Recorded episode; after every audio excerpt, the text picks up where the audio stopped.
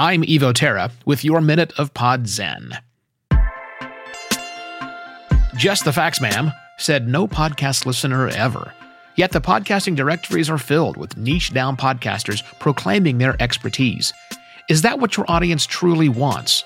Ask yourself this Does your audience want you to be an expert, or do they want you to be a guide?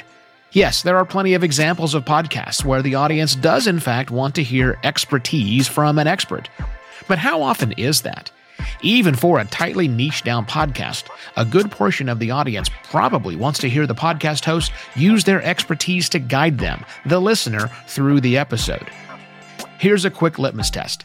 If you start to answer a question on your podcast and you either say or think the words, well, it depends, before you give your answer, then it's a near certainty that the next words you say will be in the voice of a guide, not an expert.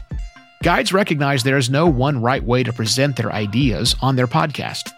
Guides recognize they don't have all the answers and therefore can't share all the answers on their podcast. Guides recognize the role that serendipity and circumstance play in the lives of their podcast listeners, lives that might look quite different from their own. So reflect back on the last few episodes of your show. Is your audience relying on you to tell them what to do?